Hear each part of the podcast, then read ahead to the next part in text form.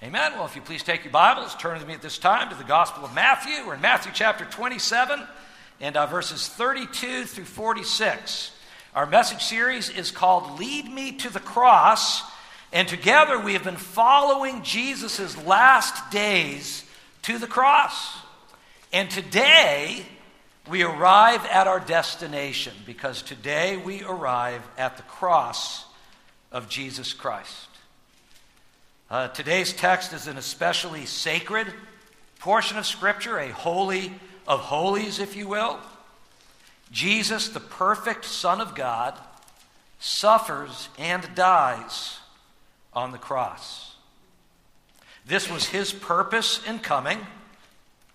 Jesus was born to die, and his whole life was oriented to the cross. He lived his entire life in obedience to the Father. And when it was time for him to go to the cross, he did not turn back. He continued, determined and resolute in his actions Father, lead me to the cross. So we're in Matthew chapter 27, uh, verses 32 through 36. Please stand with me for the reading of God's word. Matthew 27, verses 32 and following. As they were going out, they met a man from Cyrene named Simon, and they forced him to carry the cross.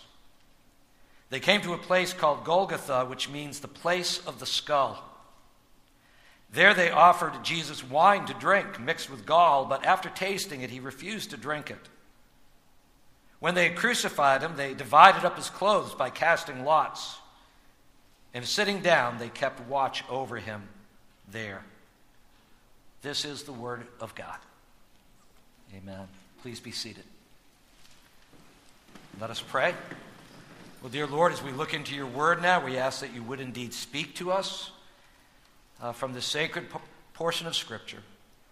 Lord, help us to enter more deeply uh, into the mystery of your sufferings and death for us on the cross. We pray in Jesus' name. Amen. Savior, I come, quiet my soul. Remember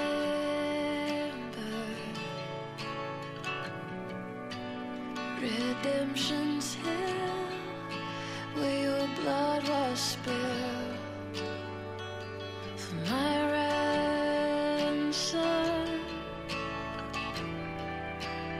Everything I once 些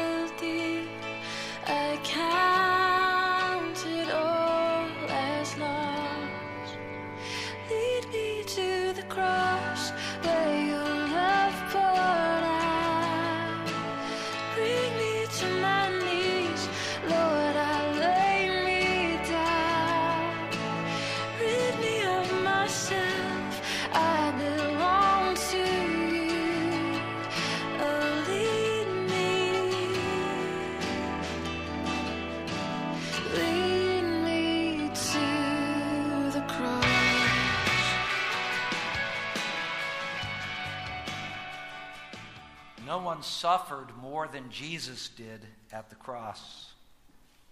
Other men had died, other men had been crucified. But no one suffered more than Jesus did at the cross.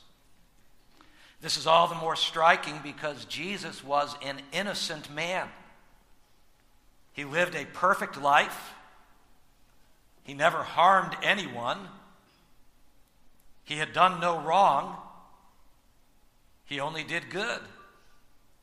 And when you look at Jesus' suffering at the cross, you, you have to ask the question why? Right? Why, why did Jesus have to suffer so much? Why did they do it to him, and why did he do it for us? And once you fully grasp the answer to those two questions, your life will never be the same. This morning, we are going to look at Jesus' sufferings at the cross in four sections. Jesus bore the full pain of the cross, Jesus bore the full shame of the cross. Jesus bore the full insult of the cross. And then finally, Jesus bore the full penalty for sin at the cross. There's an outline in your worship guide. I would encourage you to take that out as we walk through these four sections together. So we begin with the fact that Jesus bore the full pain of the cross. And here we are talking about Jesus' physical suffering, the physical pain that Jesus experienced at the cross. And the first thing we learn from our text this morning is that Jesus used up all of his strength on his way to the cross. He used up all of his strength. Look at verse 32. As they were going out, they met a man from Cyrene named Simon, and they forced him to carry the cross. Now, you might first read this verse and think just the opposite. You say, well, no, doesn't that mean Jesus didn't, did not use up all of his strength? Because someone else carried the cross for him. But you see, that's not what's happening here. The reason, the reason the soldiers forced Simon to carry the cross was because Jesus could not carry it any further. He had used up all of his strength. Remember, Jesus had been up all night. He hadn't slept. He was taken violently in the middle of the night. He was shuttled from court to court. He was tried unjustly before both Caiaphas and then, and then Pilate. Jesus had been beaten, clubbed, scourged, and then had a crown of thorns pushed down into his head. And not only that, Jesus had already carried his cross quite a distance. The Romans in those days, they, they made the condemned person carry their own cross to the place of crucifixion. Now, the upright part of the cross would, would already be in the ground waiting for you, okay? But you would carry the crossbar section on your shoulders through the city. And oh, you, you did, did not take the most direct route. They wanted to make a public example of you, so you took the long way as they led you around the city streets. So as many people as possible could see you on the way to your own execution. Now, you were supposed to carry your cross all the way. So there's only one reason that these soldiers would have forced someone else to carry the cross for Jesus. Jesus had used up all his strength.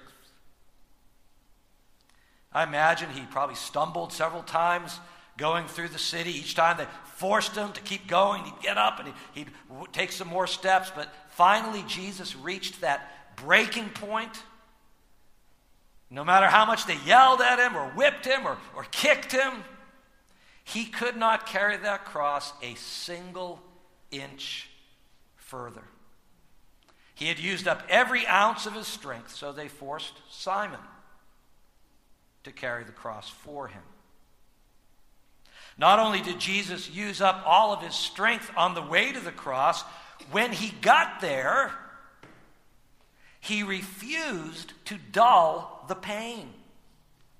He refused. Look at verses 33 and 34. They came to a place called Golgotha, which means the place of the skull. And there they offered Jesus wine to drink mixed with gall, but after tasting it, he refused to drink it. The cross inflicted such excruciating pain that the condemned prisoner was often given this mixture of wine to drink in order to help deaden the pain. And so when they arrived at Golgotha, which means the place of the skull, okay, either because it resembled a skull or simply because it was a place of execution, when they arrived there, they offered Jesus this mixture. But Jesus refused to drink it. Think about it. When you or I get a simple headache, what do we do? We run to the, the cabinet, we get a Tylenol or an aspirin. It's like, oh, I can't handle this pain. So he takes something to deaden the pain.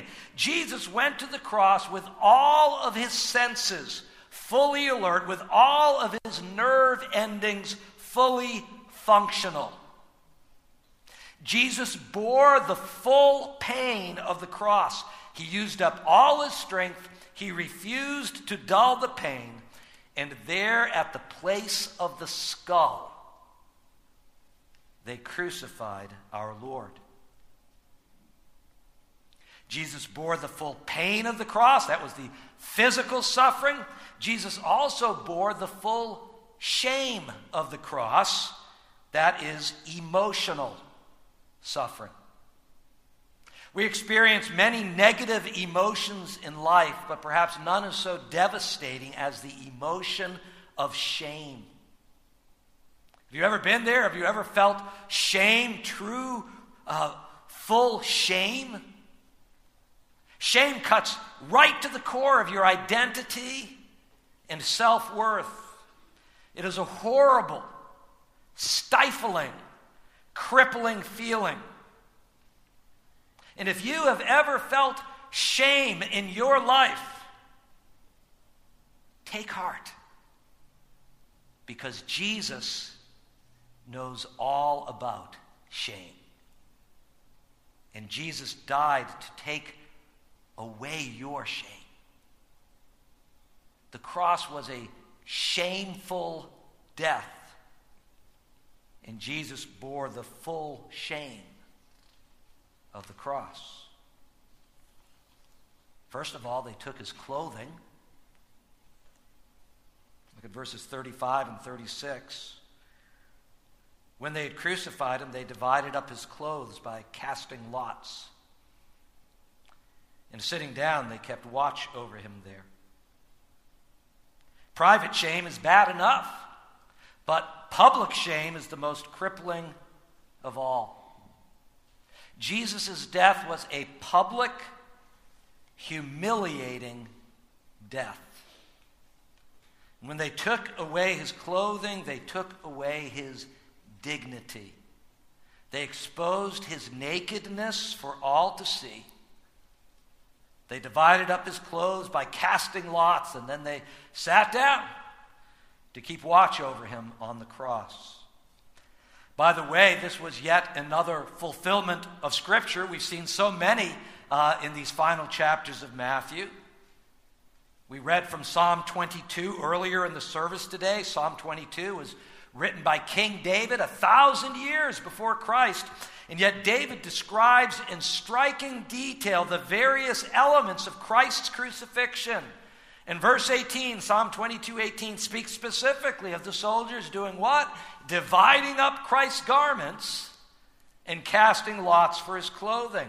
So, first, they took his clothing. Secondly, they mocked his true identity. They mocked his true identity. Look at verse 37 with me now. Above his head, they placed the written charge against him This is Jesus, the King of the Jews. And so, this was the written charge. This is the reason why Jesus was condemned. The Romans would take the, the written charge and they would hang it first around the person's neck while they carried their cross through the city streets. Then they would nail it to the cross above the person's head so that everyone could see why this person was being crucified. They exposed his crime, and this served as a warning to others. Well, the charge against Jesus was just a simple declaration this is Jesus, the King of the Jews. This served, first of all, as a warning to any would be kings out there, anybody who would try to take Caesar's place, this is what happens when you get in Caesar's way. But isn't it interesting that Jesus was condemned not for something he did, but because of who he was? This is Jesus, the King of the Jews. And the ironic thing about that is, Jesus actually was the King of the Jews. He was the Messiah. He had come to save his people. And by placing the sign above his head, they mocked Jesus' true identity. Not only that, but they also crucified him between two thieves. Look at verse 38. Two robbers were crucified with him, one on his right and one on his left. This is the shame of false accusation and association. Have you ever been falsely accused? Or had your reputation smeared? And especially when you are pronounced guilty by association. You want so much to clear your name. You want the chance to stand up in front of everyone and say, I'm not like that. I did not do that. I'm not like them. And Jesus was an innocent man. He had done no wrong. He did not deserve to die, and yet they crucified him between two thieves as though he were a common criminal himself. Jesus bore the full shame of the cross. They took his clothing, they mocked his true identity, they crucified him between two thieves. Jesus bore the full pain of the cross, physical suffering. He bore the full shame of the cross, emotional suffering. Thirdly, he bore the full insult of the cross, or what we might call relational suffering. Now, physical and emotional sufferings are bad enough. But when you are completely abandoned by your friends, when you are cut off from all comfort and support, when you are subjected to the taunts of your enemies, the wounds only cut that much deeper. Matthew tells us there were three groups of people that day who insulted Jesus at the cross. First, those who passed by insulted him. Look at verses 39 and 40. Those who passed by hurled insults at him, shaking their heads and saying, You who are going to destroy the temple and build it in three days, save yourself. Come down from the cross if you are the Son of God. Remember, Jesus' death was a public execution, so the people came out to watch him die. And remember that, that charge about destroying the temple, that came up at Jesus' trial, right? Apparently the word had leaked out. But you know what? It was a bogus charge then. It was a bogus charge now. Jesus never said he was going to destroy the temple. He said, You destroy the temple and I'll raise it in three days. He'd been speaking of his body. He's been speaking of his body, which would be broken on the cross. And as the people mock him with these words, that is exactly what is happening before their faces. They are destroying the temple of his body, which he will raise on the third day. The people cried out, Come down from the cross if you are the Son of God. Well, he was the Son of God. And he could have come down from the cross if he chose to. Wouldn't that have caused a stir? You know, Satan used the same line of attack when he tempted Jesus in the wilderness. What did Satan say? If you are the Son of God, tell these stones to become bread. If you are the Son of God, throw yourself down from the temple. You know what? It didn't work then, and it didn't work now. Yes, Jesus was the Son of God. He could have turned the stones into bread. He could have jumped from the temple and suffered no harm. And he could have come down from the cross if he so chose. So those who passed by insulted him, and then the religious leaders, they also mocked him. Look at verses 41 to 43. In the same way, the chief priests, the teachers of the law, and the elders mocked him.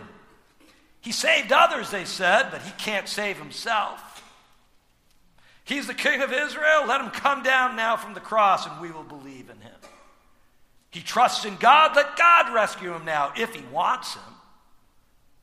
For he said, I'm the Son of God. He saved others, but he cannot save himself. You know, these words were meant as an insult, but they are actually a testimony to Jesus' saving love. Jesus had indeed come to save others, but he could only save others by not saving himself. He's the king of Israel. Let him come down from the cross now, and we will believe in him. Once again, these words are spoken as an insult, but they contain truth. Jesus was the king of Israel, and yes, they probably would have believed in him if he came down from the cross, but then Jesus could not have saved them. He trusts in God. Let God rescue him now if he wants him. For he said, I am the Son of God. And so Jesus is attacked at the point of his sonship once again. And yes, God the Father did want his son. Yes, God could have rescued him at any point. But God the Father and God the Son together chose the cross so that we could be saved. And while we're talking about relational suffering at the cross, notice even the thieves insulted him. Look at verse 44. In the same way, the robbers who were crucified with him also heaped insults on him. And you would think if anyone would have sympathy for Jesus on the cross, it would be the two thieves who were crucified with him. Misery loves company, and there's solidarity in suffering, yet even the thieves insulted him. And so Jesus bore the full insult of the cross. Those who passed by hurled insults at him. The religious leaders mocked him. Even the thieves heaped their insults upon him. Jesus bore the full pain of the cross. That's physical suffering. He bore the full shame of the cross. That's emotional suffering. He bore the full insult of the cross. That's relational suffering. And finally, Jesus bore the full penalty for sin at the cross. That is spiritual suffering. And as bad as all the other sufferings were at the cross, this was the deepest suffering of all. Look at verses 45 and 46. From the sixth hour until the ninth hour, darkness came over all the land. About the ninth hour, Jesus cried out in a loud voice Eloi, Eloi, Lama Sabachthani, which means, My God, my God, why have you forsaken me? The sixth hour until the ninth hour was 12 noon to 3 o'clock, normally the brightest part of the day. And for those three hours, darkness came over all the land. The darkness was a visible sign of God's judgment and wrath against sin being poured out on Jesus at the cross. See, all those other sufferings that we, we spent the whole morning talking about, all those other sufferings were merely preliminary.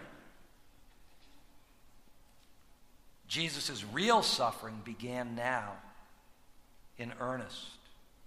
For three hours, Jesus suffered the wrath of God for the sins of man. In just three hours, Jesus suffered in his spirit an eternity of punishment for our sins. And the depth of Jesus' spiritual suffering is reflected in his cry My God, my God, why have you forsaken me? Jesus quotes here from the first verse of Psalm 22. That's that Psalm of David we looked at earlier, which so specifically details Christ's sufferings on the cross. And we're going to talk more about this phrase that Jesus speaks here and what it means next week when we look at Jesus' actual death on the cross. But for now, simply know this it meant Jesus was receiving the full penalty for sin on the cross as he was forsaken by God his Father. This was the suffering that Jesus foretold to his disciples earlier. This was the suffering that Jesus dreaded in the Garden of Gethsemane, this spiritual suffering. But this was also the suffering for which Jesus came. And this was why Jesus stayed on the cross, even when his enemies taunted him to come down. The Bible tells us that Jesus paid the full price for all our sins. We read in Isaiah chapter 53 Surely he took up our infirmities and carried our sorrows. Yet we considered him stricken by God, smitten by him, and afflicted. But he was pierced for our transgressions, he was crushed for our iniquities. The punishment that brought us peace was upon him, and by his wounds we are healed. We all, like sheep, have gone astray. Each of us has turned to his own way. And the Lord has laid on him the iniquity of us all. Jesus paid the full price for all our sins when he suffered and died at the cross. Jesus is the infinite God man, and therefore his sacrifice was more than sufficient to pay the cost to cover every sin of, of every man and every woman who ever lived. Jesus bore the full penalty for sin at the cross. And of course, this, this is the answer, right, to, to the question with which we began today. Why did Jesus have to suffer so much? Why did he have to undergo such suffering? And the answer is clear. The greatest suffering occurred at the cross because the greatest price was paid at the cross. Jesus paid for all our sin. Sin is an infinite offense against an infinitely holy God and requires an infinitely great price to be paid. Jesus' suffering at the cross shows you how much God loves you. It was God's great love for you that sent him there. The great love of God the Father who sent his Son to suffer and die in your place. The great love of Jesus, the Son who came to suffer and die in your place. It was your sins, it was my sins that put Jesus on the cross. And so Jesus' suffering demands a response a response of repentance and faith from all who hear about the amazing sacrifice that he made for you and for me. He paid a debt he did not owe. I owed a debt I could not pay. I needed someone to wash my sins away. And now I sing a brand new song Amazing Grace. Christ Jesus paid the debt that I could never pay. Let us pray. Father in heaven, we thank you so much for our Lord Jesus, who suffered so much for our sakes. Lord Jesus, it was each of us who deserved your place, and you took our place. And Lord, all we can do is express our gratitude